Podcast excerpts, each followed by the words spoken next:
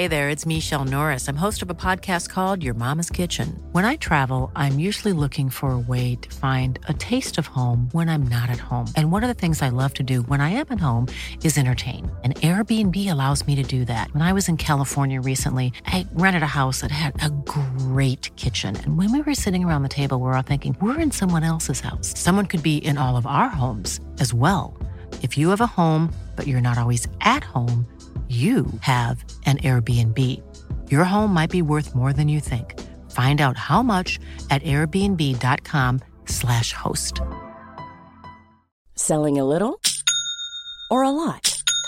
Shopify helps you do your thing however you cha-ching. Shopify is the global commerce platform that helps you sell at every stage of your business. From the launch your online shop stage to the first real life store stage, all the way to the did we just hit a million orders stage. Shopify is there to help you grow. Shopify helps you turn browsers into buyers with the internet's best converting checkout. 36% better on average compared to other leading commerce platforms because businesses that grow grow with Shopify. Get a $1 per month trial period at shopify.com/work. shopify.com/work. Hi everyone, you're listening to the Third Coast podcast. I'm Dennis Funk. Wouldn't it be amazing if your mobile or tablet gave you easy access to thousands of Third Coast stories at your fingertips? This month, we're asking for your help to make that a reality. If you donate to Third Coast before June 30th, your gift will be doubled by generous supporters, the Manaki Foundation. Your gift will bring us two steps closer to reimagining our creaky website and put a wealth of stories in the palm of your hand. Donate at thirdcoastfestival.org and enter to win some great prizes as well. And to those of you who already donated this month, thank you so much, and please let your friends know as well. Also, if you're anywhere near Big Sur, California on June 29th, be sure to check out Big Sur Sound and Story, where we'll be curating a night of stories under the stars. The event will be hosted by former Third Coast producer Casey Mingle with special guest and Third Coast alum Delaney Hall. So join us for a listen amongst the redwood trees. You can find more details and reserve your spot at bigsursoundandstory.org. Alright, all sorted on my end. Now, here's this week's podcast. From the Third Coast International Audio Festival in Chicago, I'm Gwen Macsai, and this is Resound. Wednesday, May 2nd, 1946. They accuse me of not trying to like people here. Gosh, but I feel a long way from home now. How I hate it here. But who cares how I feel? Great radio is everywhere, but you can't be, which is why we collect, curate, and bring you the best audio stories we discover worldwide. We search high and low on the air, the internet, via podcasts. We even plumb our own families and deliver the best to your ears each week on Resound. Before you start shirking your responsibility for the way that you treat people and blaming it on your mother and your so called neurosis, and blaming it on your mother. This week, just one story, beautifully woven from many threads. The producer, Chris Brooks, calls it a documentary novel, and we'll explain what that means later in the show. The story, Songs My Mother Taught Me, is set in Newfoundland, the easternmost province of Canada. Before 1949, Newfoundland was a British colony. When soldiers from Newfoundland came to London to fight in World War II, many met and married local women and brought their British war brides home when the war ended. This story is mostly about one such bride, producer Chris Brooks's mother, a woman of mystery, charm, and above all, secrets. After her death, she unwittingly left behind a few key items, including a diary, and from these, Chris begins to unravel her story. He discovers her thirst for life on the one hand, a deep sense of longing on the other, and lots more than he expected about himself. I think you're a cruel, selfish, heartless man.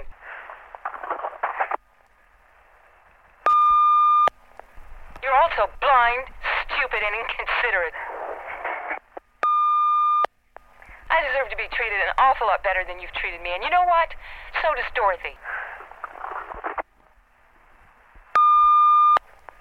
And before you start shirking your responsibility for the way that you treat people and blaming it on your mother and your so called neurosis, Let me tell you, the reason you have two women on a string is that flatters your disgust. Blaming it on your mother and your so-called neurosis. People and blaming it on your mother and your so-called neurosis. Let me tell you, the reason you have two women on a string is that flatters your disgusting ego. It's always like this. Sooner or later, my mother comes into it. Why are the stars always winking and blinking above? What makes a fella start thinking of falling in love? It's not the season, the reason is plain as the moon. Just Elmer's tune. Once upon a time, there was a woman who lived in London, and her name was Phyllis Elmer, but her real name was Elsie. I've set out a series of her photographs here on the table in front of me, like playing cards in a hand of poker. Is this a royal straight flush or an ordinary straight faced bluff? There's the young flapper posed in front of a trompe l'oeil backdrop. The 70 year old standing with her husband by a fireplace in St. John's. The pictures of bombed out London, marked passed by the censor. She kept everything diaries, dance cards, the torn up photo of a lover, she kept the pieces the wristwatch of the Australian aviator, the man she might have married if he hadn't been shot down over the English Channel, the ration book, the pressed flower corsage, the fortune cookie. My fortune. You will be a princess. You'll marry a prince and live happily ever after. Well, all it really says is, you will have good luck in your personal affairs. I don't think it ever came across to us, I mean, as children, that Auntie Elsie was embroidering the facts. We just purely had to go by what Mum told us about it, didn't we? Poor thing was probably hampered, wasn't she, in those days by all her circumstances. She, she, she obviously had the, the intelligence and the looks and the, and the social ability. The one thing she lacked, unfortunately, was the background. So she, I suppose she had to invent it. I wonder where she got it from, which of her parents.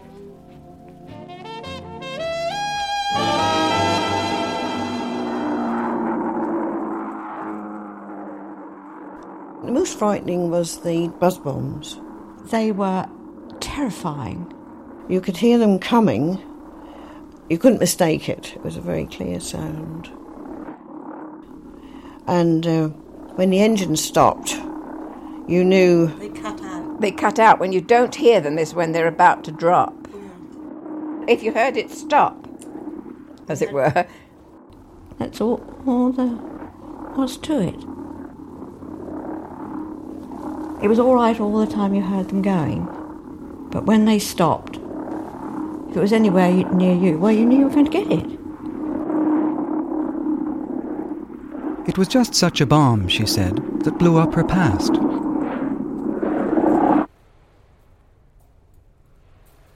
Killed both her parents, she said. How could. How, why would she say that? Leaving her, an only child. I suppose she didn't like them to know that we were her family.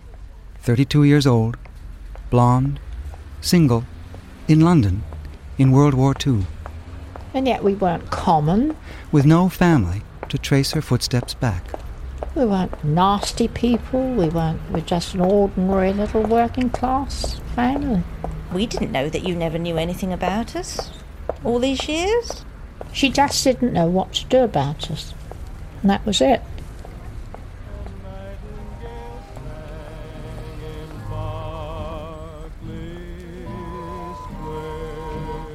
15 minutes before midnight, and that's the wartime closing hour for Saturday night.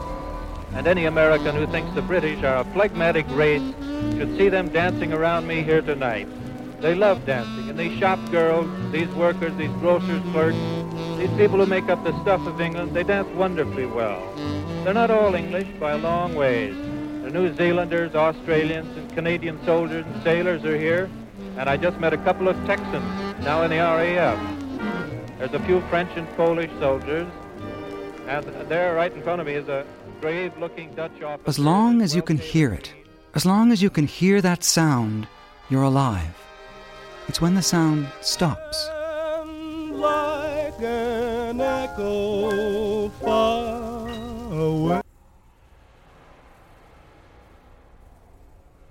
that's when you know you may have had it. Stepped off that shore called life to cross the vast grey ocean of forgetting to that far shore. In such a place, does time exist? Do years pass? I would remind you that our next uh, lunch meeting is, is on the 11th of September.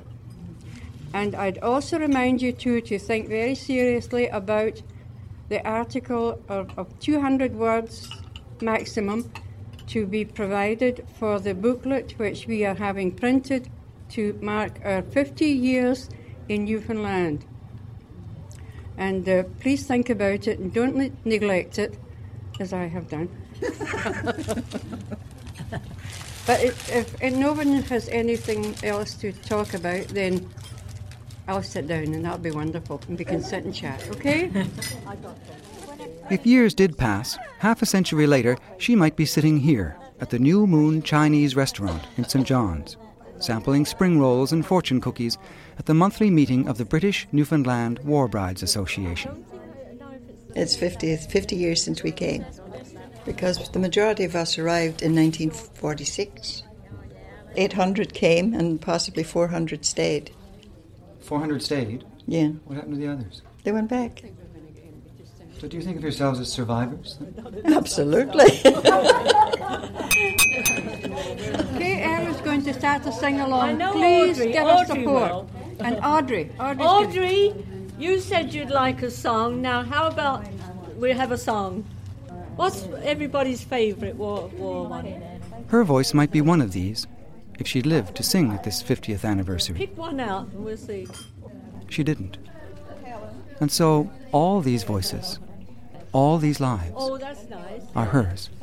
Okay. White Cliffs of Dover. Right time again. Jimmy's getting I to mean, bed if. Andy ever get chipped, I get chipped today. Look. The white cliffs of Dover. Tomorrow, just you wait and see. I think that they should have gone back to marry their own. And we should have married our own. Too late. The war is responsible for a lot of unhappiness, isn't it? Really?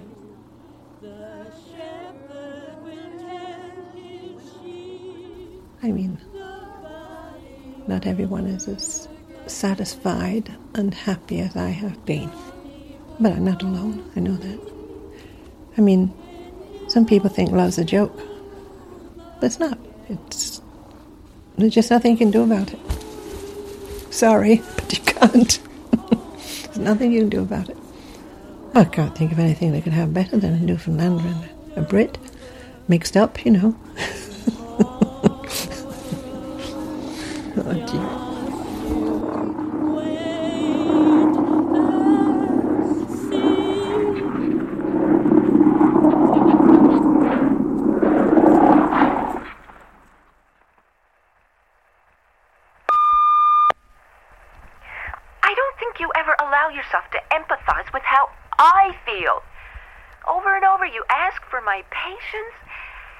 You're going to be weird because of her, or because of the documentary, or because of her again, or because of a new documentary, and I accept that, and I wait. Well, I'm sick of waiting.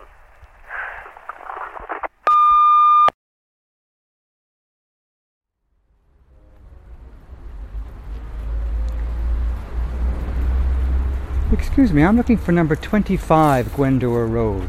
Uh, oh, Gwenda. It's uh, Gwenda. Yes, Oh, that- Gwenda. Wait a minute. What I'm looking for, this was the address of a woman I'm, I'm researching, a woman who lived here in the 40s at number 25 Gwendor Road. Yes. It's, it's, see, it's as if it should be there, you see? yes, well, those were all bombed. I mean, they, those have been like that for 50 years. That that is not a natural green place. It's grown up since the bombing, and we had what you call it housing on it. Oh, because she Um, lived there in, I think, the late 1930s, early 1940s, perhaps Yes, 1940, 41. Phyllis Elmer. Yes, I, I don't know the name. I've lived here for 30 years, but I know quite a lot of people round about. February 14th, 1939. Dear Miss Elmer, further to our recent interview. At the moment, I see no great scope for you on the exhibition promotion side of our business, but I am prepared to start you at £5 per week on the stand fitting side, with promise of an increase immediately you make good on it. If you accept, the sooner you can commence work with us, the better. Yours faithfully, Ewart Watson Exhibitions Limited, 19 Charing Cross Road. I mean, she would have had to have started work at about the age of 14. I mean, very few girls stayed on at school beyond the age of 14. And since the majority of families were hard up, I mean, she had to get out to work and get a job very quickly. And the actual material expectations of, of a young, intelligent, working class woman in the 1930s were, were, were very limited. You are, you went into domestic work, or you became a cook, or, or if you were in the lower classes, you didn't become a secretary or anything like that, or you worked in a, a shop, a shop assistant, but you, you never went for anything better. That was your place. You looked you worked for the people in the next rung up the ladder. There wasn't much for the lower class to do, apart from serving. Excuse me. Hello?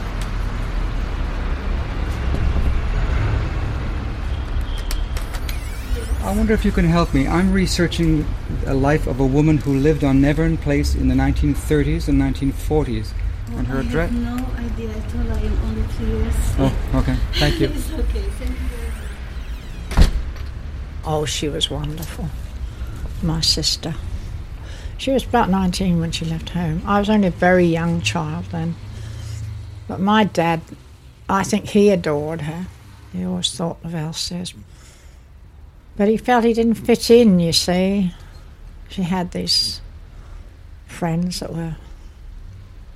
They were definitely they were above us. She, she was she had a good life. She made herself a good life and met nice people, and we were just we were just ordinary working class people. Was that why she left home, do you think, to, to better herself? Oh yes, definitely. She wanted to be something better than that, to be staying at home and getting married to someone, you know, some local boy. Oh no, she didn't want that. I don't know where she got it from. I don't honestly. It must have been the family somewhere. 29th May 1939. Dear Mr. Bannerman, may we introduce Miss Elmer, who is seeking a post as newspaper representative. She recently came before the notice of our clients, Messrs. Moss Brothers, who were greatly impressed by her capabilities as a saleswoman. Yours faithfully, Arthur J. Owen Limited, Advertising Service Agents, 133 High Holborn. You see, she got this good job. She was secretary to Mr. Cook, and um, and he, uh, you see, he he must have fallen for her. I think he was too fond of her. You see. Do you think she was his mistress? I don't know. I don't know. I don't think so. She didn't want to be. He had a wife. He was married. I expect that's why she left him because she didn't want to be that. She wasn't like that. But I think he was enamoured with her. It's very hard to escape the realities of class in Britain today. But in the 1930s, they were the divide was sort of almost unpassable. I mean, the British propertied classes had affairs with domestic servants or factory girls. They didn't marry them. And whatever the truth was about class divisions in the New World, I mean, what people imagined was that, that you could escape those class divisions by travelling somewhere else and becoming part of a new world. Take what you do. It's the way hot you do it. Take what you do. It's the way hot you do it. Take what you do. It's the way hot you do it. That's what gets reason. Mama, mama. We are interrupting our programs to bring you a news flash. The following official communique has been issued from 10 Downing Street. At 9 a.m. this morning, His Majesty's ambassador in Berlin informed the German government that unless not later than 11 a.m. British summer time, today, September the 3rd, satisfactory assurances had been given by the German government, a state of war would exist between the two countries as from that hour. His Majesty's government are now awaiting the receipt of any reply that may be made by the German government.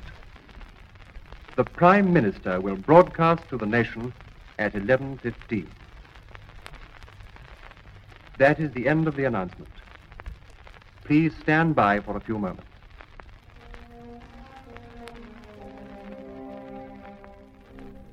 Sunday, September 3rd, 1939. War declared 11.15. Air raid 11.30.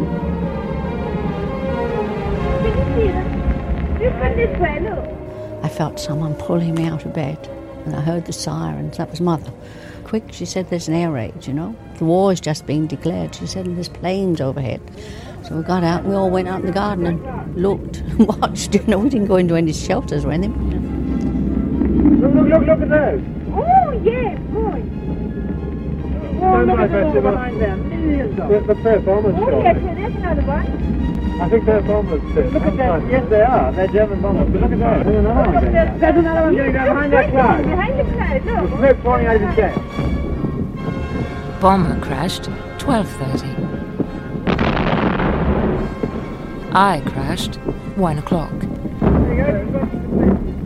Injured face and right leg, taken to Hampstead Hospital, confined to bed. Well, I was very excited when the war started. Yes, it I was a- remember my mother crying Yeah. and my father swearing. And I remember thinking, what's wrong with them being upset It was like going to that? be It was going to be exciting, exciting.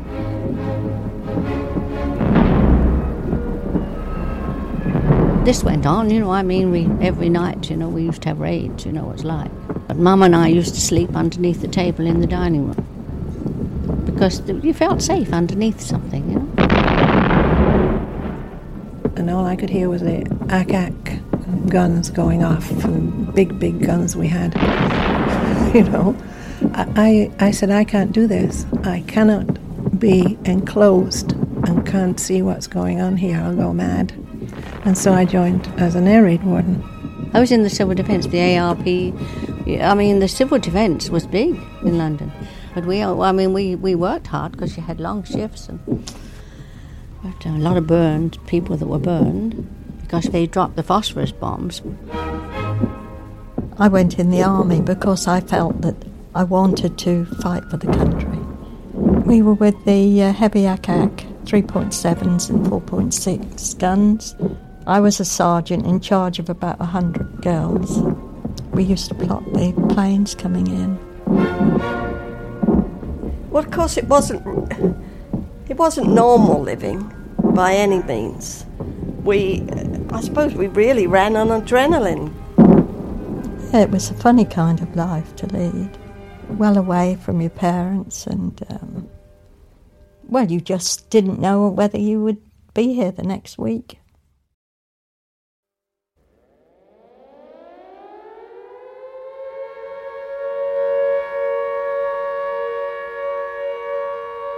Saturday, September 16th. Allowed to go home from hospital, but limping with much pain. Quite alone.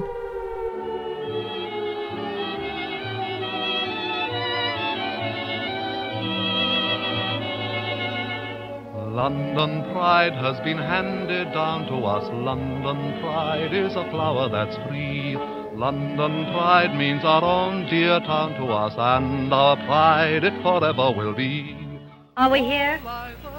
Well, it's number 27. Want to come up for a cigarette and a drink?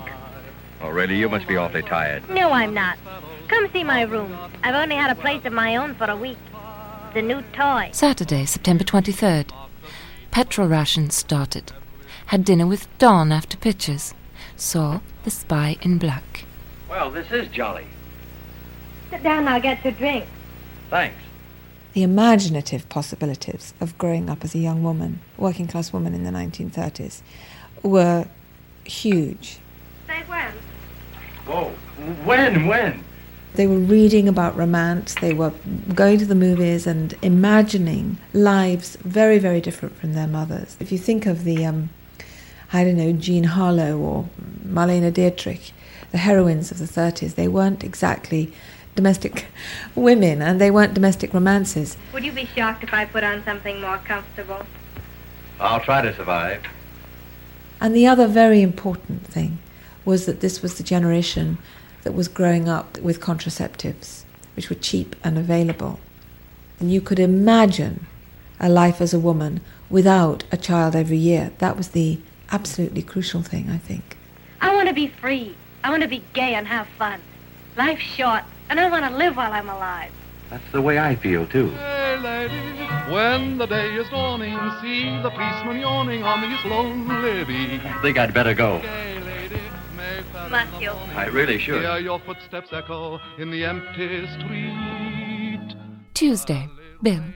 Wednesday, Maurice. Thursday, Ernest. Friday, Dawn. Awful evening. Saturday, lunch with FH. Sunday, lunch with Edgar, concert with Bill, dinner with FH. Proposal of marriage from FH. Every blitz, your resistance toughening. From the Ritz to the Anchor and Crown, nothing ever could override the pride of London town.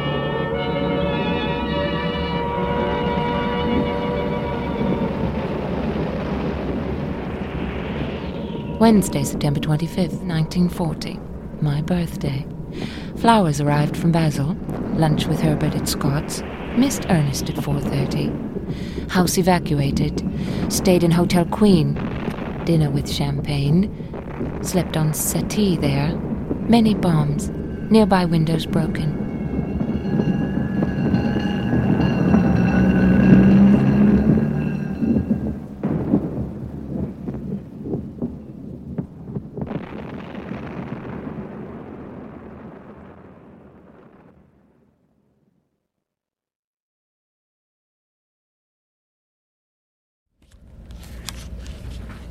Have you seen that one before? No. No. Now, I think that's just before your dad uh, went off to war. So that's uh, That's Toby, uh, Oh, the Newfoundland so- dog. okay. And I remember standing very proudly on the front steps while uh, Dad took the picture. Is that you there? Yes. But it's all so long ago, Christopher. I mean, uh, we're talking 50, 55 years ago when he went away, and 50 years ago when he came back. So it's. Um, the snap. The memories are snapshots. They're not a moving picture.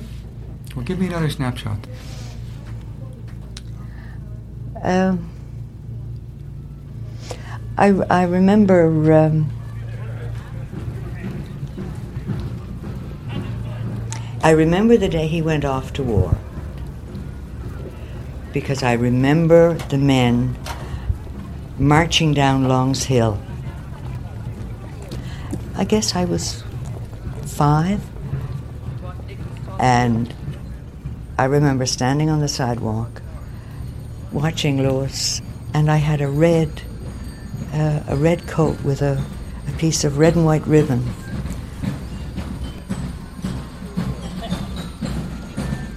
And he's somewhere in the front line of a rank of eight or ten across.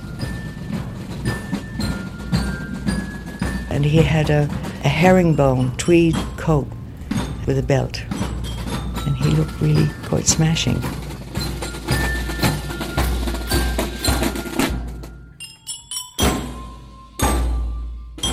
But I don't think when my brother went off to war that I really had any sense of the danger. Just the feeling of, of loss and, as I say, the anxiety that it caused within the family.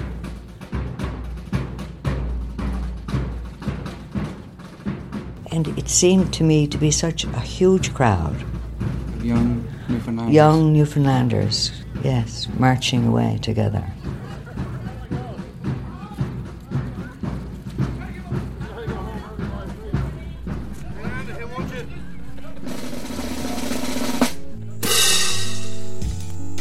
You're listening to Songs My Mother Taught Me from producer Chris Brooks on Resound. We'll get back to the second half of the story in a moment, but first, an invitation to visit our website at thirdcoastfestival.org, where more than 1,500 stories are just waiting for you to enjoy. You can find hours and hours of great listening, news about our upcoming events, and behind the scenes interviews. Coming up after the break, we'll continue with the second half of today's story Songs My Mother Taught Me by Chris Brooks.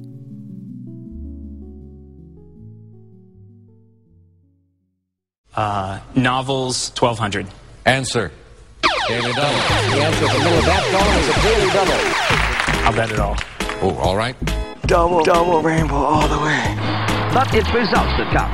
And the plain fact is that Spurs and nobody else this century have achieved the double. Sharp darts, double dutch. Deflected to second. What a double play! I am very pleased that we have won the double this year. Let's play double dare! Double dare. Double dare. A double pleasure's waiting for you. Whoa! Oh my god! Oh my god! Double rainbow all the way across the sky. Oh my god. If you give any amount to Third Coast before June 30th, your donation will double. Thanks to a generous match this month from the Menaki Foundation. You can make a gift at our website, thirdcoastfestival.org, and enter to win great prizes. Thank you. Thank you. I had to double that.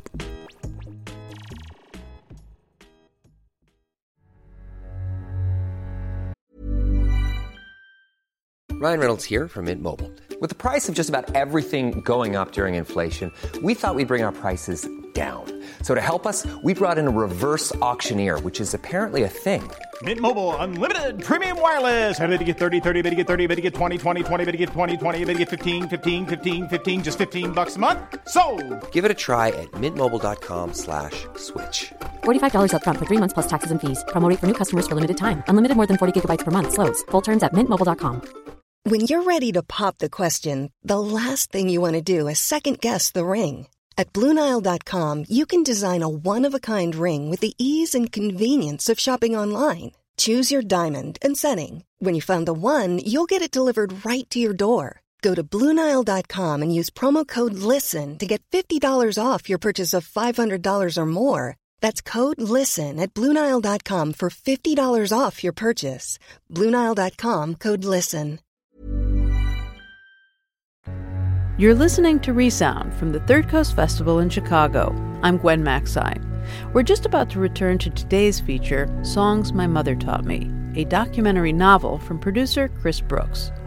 In the first half, we heard about British women who married World War II soldiers from Newfoundland and then came to Canada to set up house. Chris Brooks's mother was one of those women. His search for information led him to discover that she lied about her background, enjoyed the attention of many men, and married his father unhappily. Here's the second half of Songs My Mother Taught Me. I know you don't want to talk about this because you don't really want to admit to yourself truthfully how much pain you are responsible for. You've made me feel like a stuffed toy to be put on the shelf every time you and she feel the need to do another emotional tango. If you don't want to hear me talk about this, then don't call me.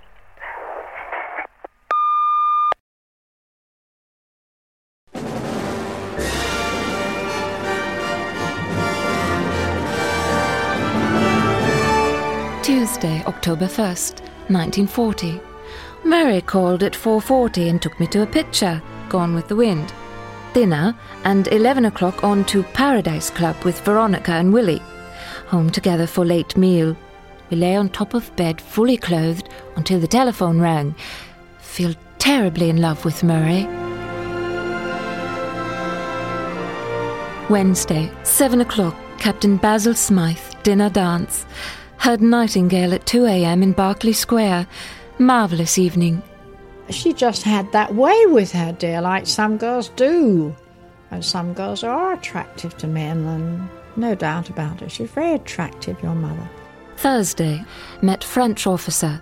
Dinner, Should have been at French Club, but this place bombed. Very serious air raids all night. Fires burning. Renee stayed. Left at 5.30 in the morning. Oh, yes, it was a romantic time.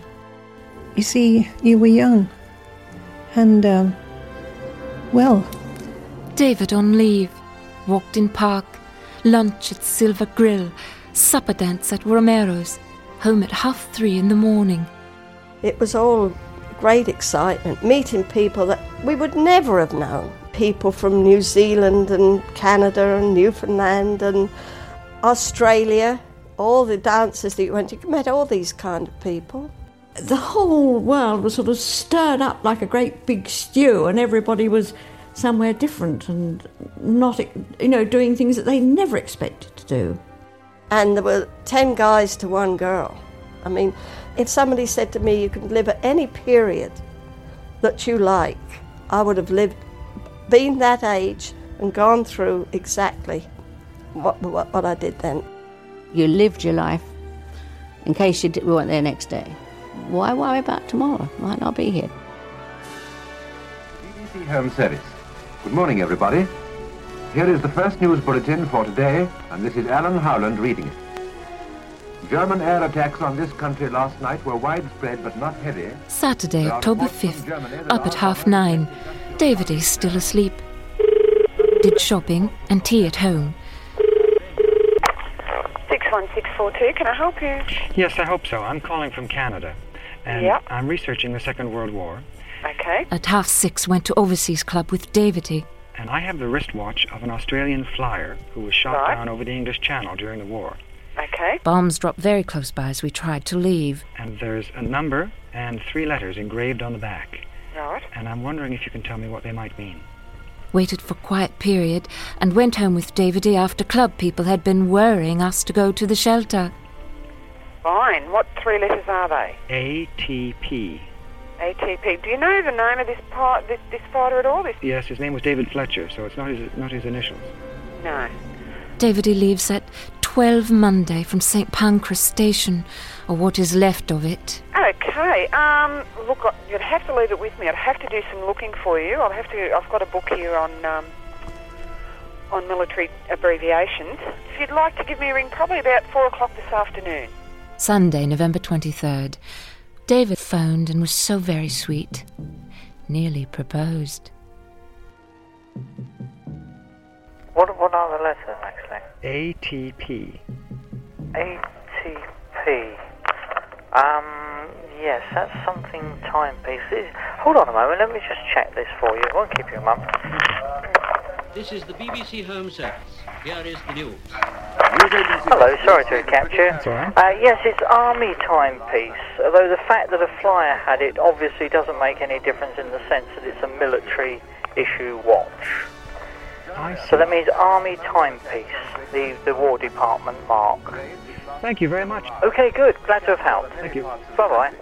The enemy aircraft have been reported over towns on the south coast, the west of England, the North Midlands and the Northwest, as well as over the London area. Monday, December 22nd, 1941. Up at 7.30 for breakfast. 9 o'clock, heard radio news. Aircraft of the Coastal Command last night attacked objectives at St. Nazaire. At Saint Nazaire. One of these aircraft is missing. 1 o'clock, received wire. Post Office Telegram, Priority 43, December 22nd, 1941. Miss P. Elmer, 27 Linton Court, Holland, Park, Avenue, London, West 11. Regret inform you that Flight Lieutenant David James Fletcher is missing and is believed to have lost his life as a result of air operations on the 21st December. Officer Commanding 201 Squadron.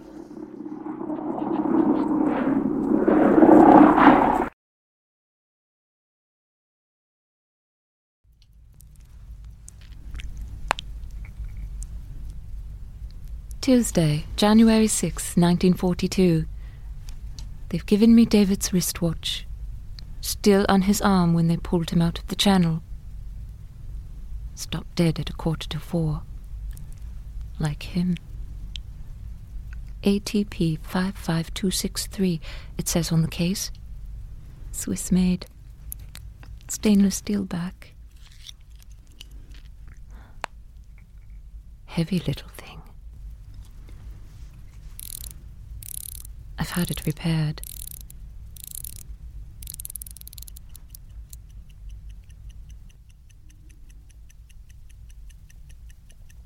Life goes on.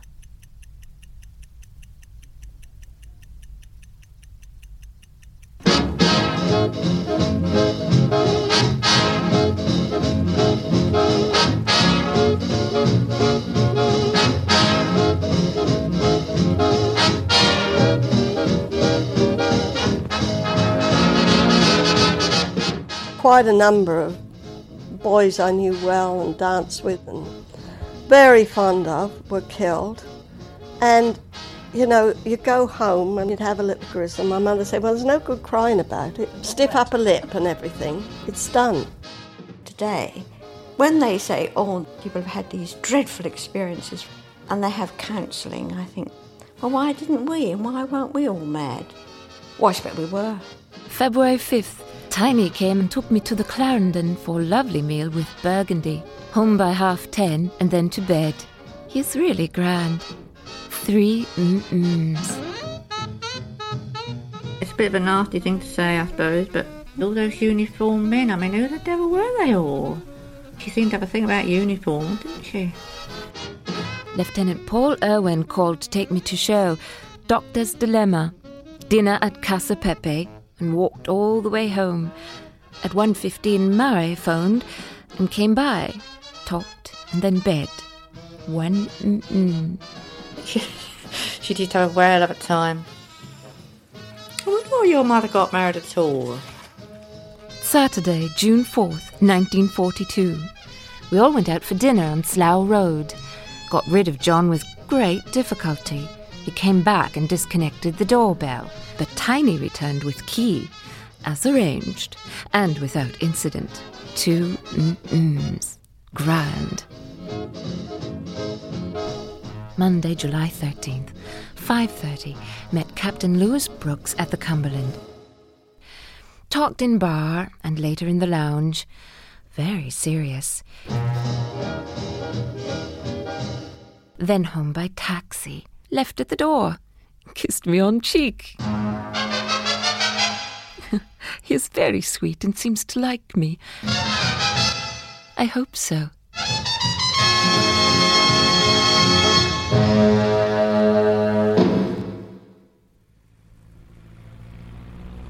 He was a bombardier, I think, when I met him. beautiful curly hair, bit foxy, beautiful curly hair, and tall, nice looking man, you know. He was very quiet, he's still very quiet, and had a moustache, and it didn't suit him at all. And somebody said to me, Well, what do you think about him? I said, Well, I suppose he wouldn't be too bad without that dead mouse under his nose. He came from behind me and asked me to dance. And he had Newfoundland flashes up on his shoulder. The rest of the, of the uh, station were all Canada flashes on the shoulder. But this man had Newfoundland on. He said, Well, it's a, I come from a country. it's Newfoundland. Hello. I'm researching the life of a woman who used to live here. Are you? Yes, about 50 some odd years ago. And I hoped you might be able to help me. Yeah, come on in. Oh, thank you. Number 27, eh? Number 27. We're just renting here at the moment. Well, I think I think she was too, but I, I'm not really sure. Yeah? Who- Who's that? Well, her name is Phyllis Elmer. Monday, August 24th. Went to Pitcher's with Lou. Met many Newfoundlanders for drinks after. On to the Cumberland for dinner dance. Well, there is a lift. Or you can just go up the stairs. No? Home by 11.30 and danced to the radio. Then bed by 2 a.m. He stayed. Very happy. Hello. Chris, Chris is investigating the life of. A woman who lived here about 50 some odd years ago. Oh, August 28th, 1942. But, um, Lewis came to take me by train to a swimming pool.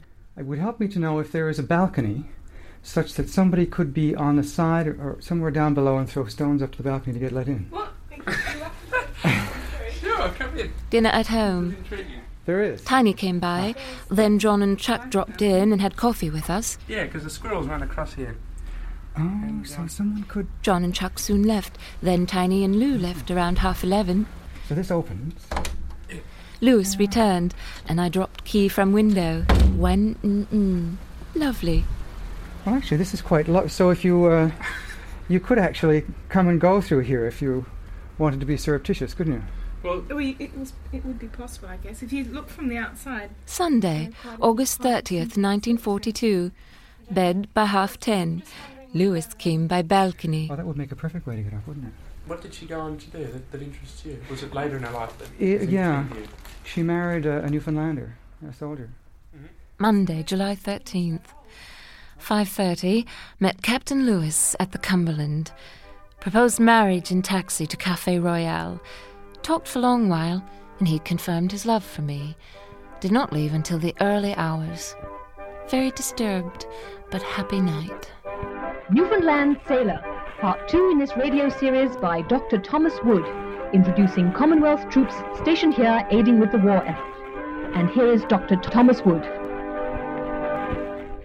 On my right is Captain Lewis Brooks of the Newfoundland Liaison Staff.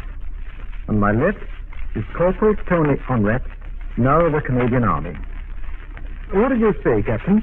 If I asked you what's the song above all others that would bring Newfoundland right into this very room?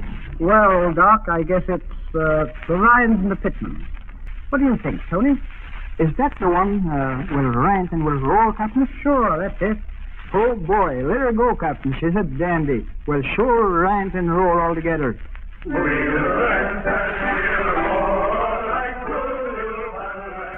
I remember telling some of the waifs that a Newfoundlander was coming to meet me.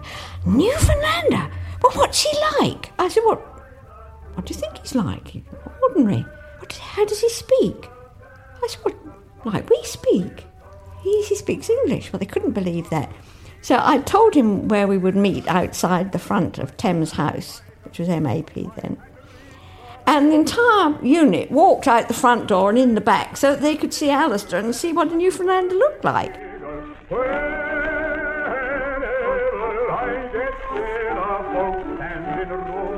You know how English people mix, like we mix Australians and New Zealanders. We, we used to. Perhaps we don't so much now, but I mean, used to, didn't we? And you mix Americans and Canadians. Sorry, Newfoundland. and not forgetting that English people had only ever seen pictures of America on Hollywood screens and things, and you, you hear the accent, which we wouldn't have been able to differentiate. We would think of you as American. In your mind, it's all associated with riches, isn't it? And and and good living. When Bob told me, "Well, I live in Newfoundland. You know where Newfoundland is?" I expected it to be like the cowboy movies with kind of uh, fences outside of pubs that had swinging doors that you tied horses up to. That was as much as I knew. What kind of song did you sing? Well, uh, the, the squid jigging grounds is one. All about the squid. That's swell. Shoot.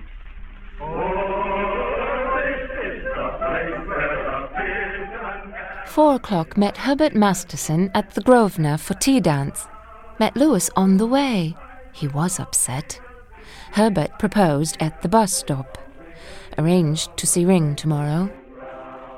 We always got the impression she must have turned down hundreds, you know, Barbara Cartland, that kind of thing, hundreds of suitors, and. Well, perhaps she did. I mean, obviously the men found her very attractive, but maybe she couldn't get them quite as far as the altar if they realised that her background wasn't the same as theirs, because the families would, would have. I mean, supposing she'd met up with the, I don't know, Earl of Strathmore or something or other, um, that would be fine, him taking her back to the castle, wouldn't it, the baronial hall?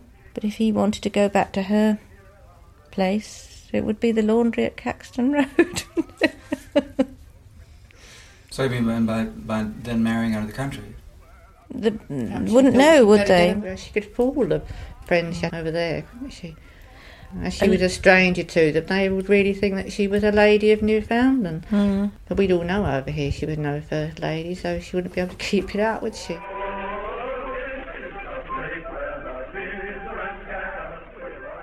Sunday, November 8th. Engagement with Herbert broken off. Terrible quarrel, said dreadful things. Feel relieved that it is all over and I am free. Stayed home alone all day. Then phoned Lewis.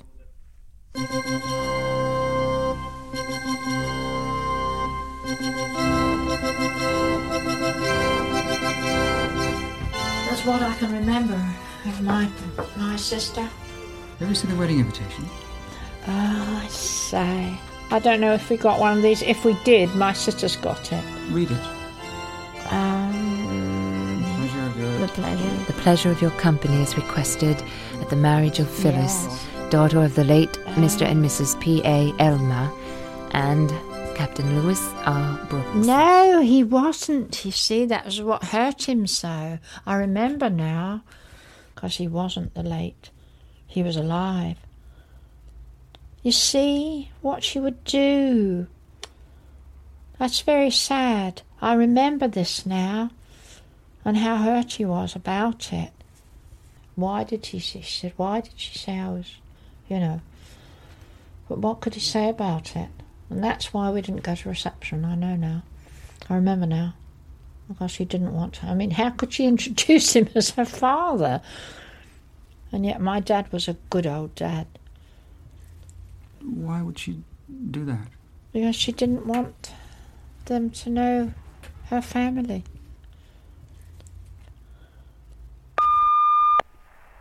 This whole situation is sick. So take some responsibility. Say it to yourself a few times.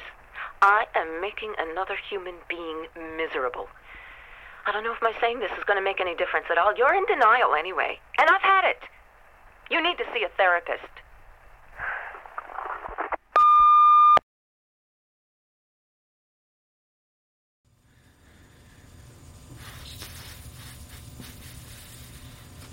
So, I guess the moral of the story is you got recruited in that family into the marriage instead of being able to be a kid in that family. Let me think about that for a minute. Why wouldn't you leave? Well, where would I go? I, there, I didn't have any other family. I mean, my mother always said that her family was dead, which wasn't true. I learned in later life, but I, I mean, as a child, I didn't know. My father's family, um, she was estranged from them. They, something had happened when I was a little kid, when she'd first um, stepped off the boat here. I, I don't really know what it was. So I couldn't go to Aunt so and so or Uncle so and so.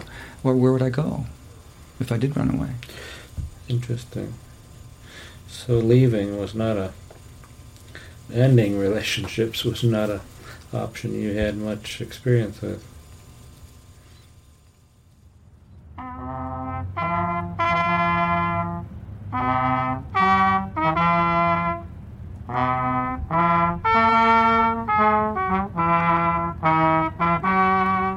It was either Harvey and Company's wharf or very near there. I guess I was about 10, yes. I remember jumping up and down with excitement and seeing the ship come in. And we could hear the band playing Here Comes the Bride. Uh, that was funny because some of us had been married for years. I was married a year and a half, and then there were people there with babies. and Here Come the Brides. And your mother wore a hat. I remember her coming off the ship in high heels and a hat. And I thought this was probably the most glamorous thing I'd ever seen. She looked down on the wharf, and everybody had gone and being greeted, and there was just this one man standing there. And she looked and she said, "Oh my God! I mean, is this? I'm going home, kind of thing, you know, because it looked so different in uh, civilian clothing." Fancy coming off a ship in, in high heels and a hat. It wasn't like the girl down the street.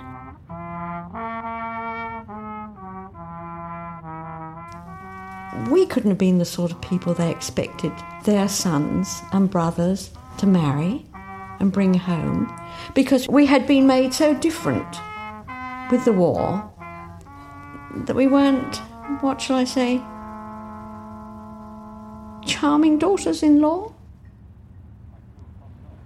we always had the feeling that your mother was very disappointed in the type of family that she came out to, that we didn't quite live up to what perhaps she had either hoped was landed gentry or had been led to believe was landed gentry, although I, I, I don't know.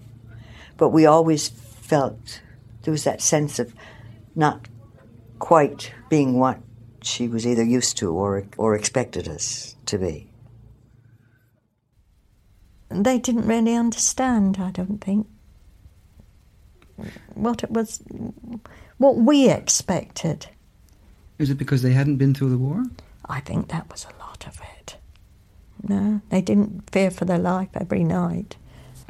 But it, no, all the dreams that we had that we were going to make a new life and it was going to be splendid, they all went.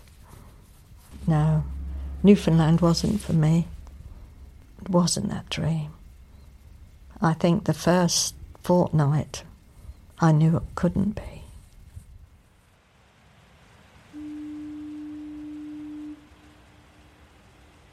Monday, April 1st, 1946. Very cold and snow. Stayed in all day.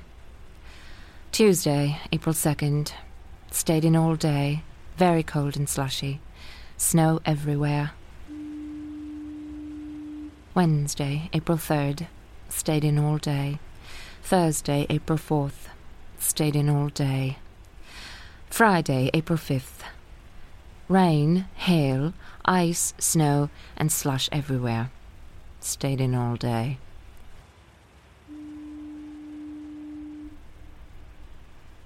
Wednesday, May 2nd, 1946. They accuse me of not trying to like people here. Gosh, but I feel a long way from home now. How I hate it here. But who cares how I feel? Having to live under such awful conditions and the weather so terribly bleak, what can they expect?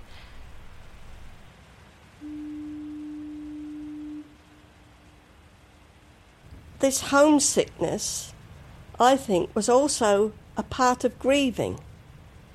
And I think it was kind of a, a post traumatic experience that we were having that nobody knew about or nobody realised. I don't think it was the quite as bad as we thought and how we blamed Newfoundland and we blamed people and that for it.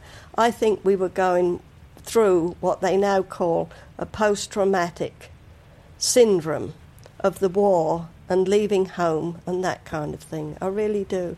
But because we didn't, it wasn't recognised then, was it? Nothing like that was recognised.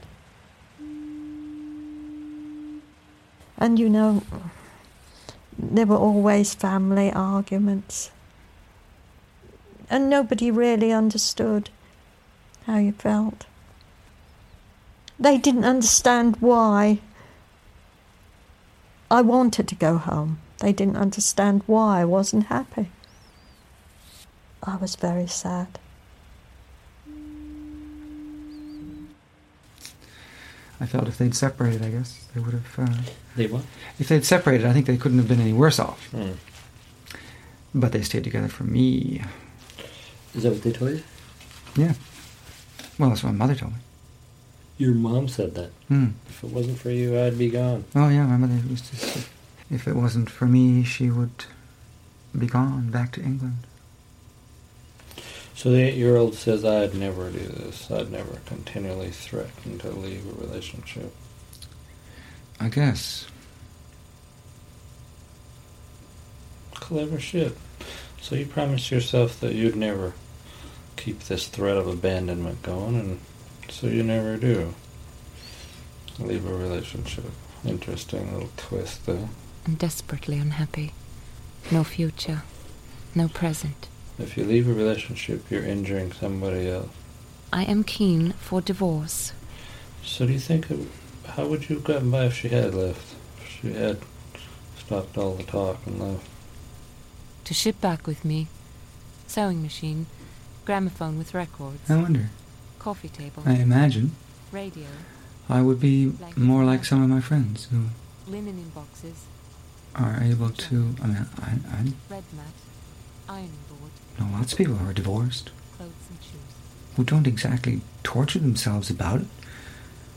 Seems to be something that they can handle and live through.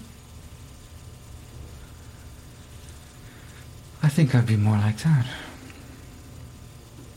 I gotta quit for tonight. Hmm. Have you been listening to your tapes in between sessions? You asked for my commitment. You expected me to be committed to you through all of this crap, and you're annoyed with me now because I can't do that? I can't go on any longer like this. It's over. It's over. Goodbye.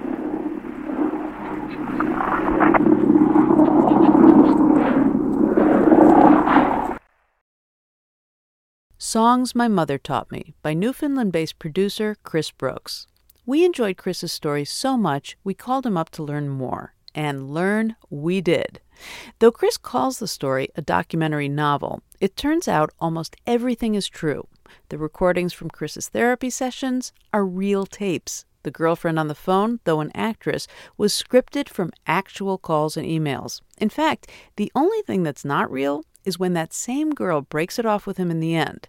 In reality, she's now Chris's wife. However, the story itself may never even have come to light had Chris's mother had any say about what became of her diaries. But, as Chris explains, she didn't. Well, she died sort of unexpectedly. I think if she had, you know, had a, an illness and thought she was going to die, she probably would have destroyed the material. I, I, I suspect. Um, but uh, she died sort of, you know, almost by accident in, in hospital for a minor operation, and uh, she went into a coma, and that was the end of that. And so I was given the task of going through a lot of her things. And in a locked um, desk, it was her desk, I found all these diaries. And um, I was absolutely fascinated.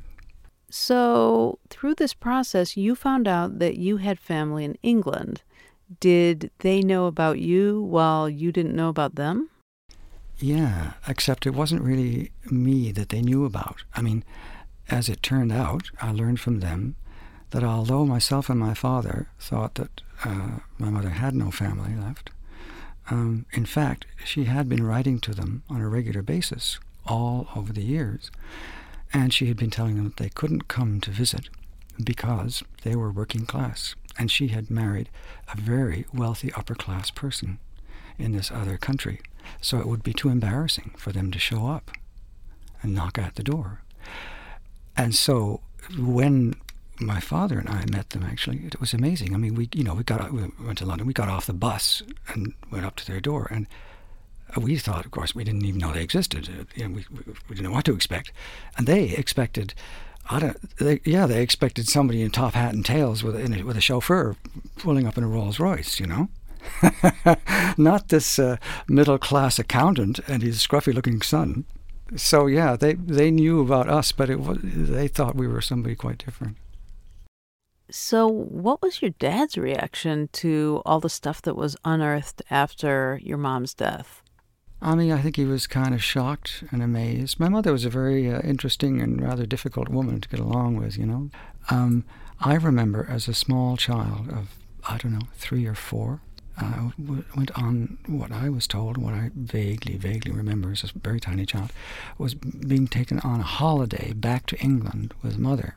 But that's what it was, right? Until after she died, and down in the bottom right hand drawer of her desk, I remember, I found this batch of blue airgram letters. You know those ones they used to have? Oh, yes, I certainly do. Yeah. And it was tied up with a blue ribbon. I mean, they were very carefully kept. Obviously, they meant a lot to her. She kept them, right? And I opened the first two or three or four. I just started to read them.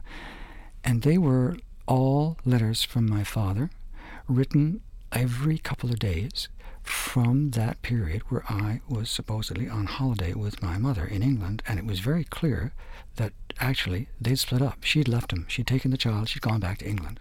And these were letters from my father pleading with her to come back. I mean, really heartrending, pleading letters. And uh, eventually she did. She came back. And so I remember going in to my father. I'd only read maybe the first, you know, half dozen letters, and I tied them up again. I said, "Look, I, am feeling like I'm snooping. I, I think these are yours, and I, you know, I don't want to be snooping in them. Perhaps you'd like to have a look at them. And he was sitting in the um, the living room chair recliner that I used to have, and and uh, so I left him, and he sort of like had this stunned look on his face, you know. And uh, he had a bottle of Captain Morgan rum, I remember. And I came back in the morning and went in, and the rum bottle was empty, and he'd slept in the chair all night. And I said, "What'd you do with the letters? Where are the letters?" And he pointed to the fireplace, and he'd burned them all. So we know from the story that you had trouble being in one relationship exclusively because it was hard for you to end any relationship, and that's what you were working on with the therapist. But how did the therapist end up in the story? He's one of these counselors that uh, he had well, this is a few years ago. It was a cassette recorder he had, right? A really old, ancient, terrible old thing that was sitting on his desk. And he would always uh, record the session I had with him. And at the end of the session, he'd say, okay, now here, t- take this cassette and you listen to this uh, before you come back next week. And after a, a week or two of this, I, I said, Gail, like, that's a terrible tape recorder. I mean, you know, I'm a sound guy. I said, this is awful. Why don't I bring you a, a sensible one and a microphone? So I did. I gave it to him. So that's what the other stuff got recorded on. the stuff that ultimately I used. And then I asked him if I could if I could use those things, and he kind of swallowed hard and said, "Well, he guessed so." So that was fortuitous. I mean, I didn't really see that whole, you know, relationship with the shrink coming into the documentary, but it kind of snuck in by the back door. It, it just happened that it was something coincidentally I was going through at the time, which suddenly seemed to make a lot of sense. Producer Chris Brooks joined us from his home in Newfoundland. You can hear more work by Chris at batteryradio.com. You've been listening to Resound from the Third Coast International Audio Festival in Chicago. I'm Gwen Macsai. The program is produced by Dennis Funk and curated by Johanna Zorn and Sarah Geis of the Third Coast Festival. Support for Resound comes from Emma, a web based email marketing and communication service helping businesses and nonprofits manage their email campaigns and online surveys in style. More at myemma.com. The Third Coast International Audio Festival is a nonprofit arts organization made possible with lead funding from the Richard H. Driehaus Foundation and the John D. and Catherine T. MacArthur Foundation. Additional support is provided by the Agudino Foundation, the Menaki Foundation, and the National Endowment for the Arts. The Third Coast Festival is supported in part by a grant from the Illinois Arts Council, a state agency. Special thanks to our many individual contributors from Chicago and around the world. The Third Coast Festival was founded in 2000 by WBEZ Chicago. If you want to contact us, we would love to hear from you. Email us at resound at thirdcoastfestival.org. Resound returns next week with more radio that you can't hear anywhere else unless you live everywhere else.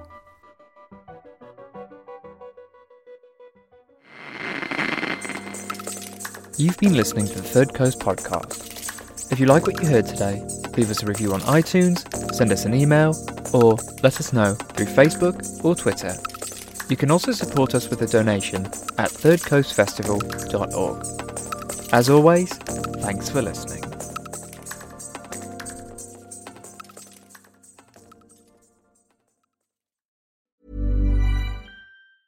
Even when we're on a budget, we still deserve nice things. Quince is a place to scoop up stunning high end goods for 50 to 80% less than similar brands.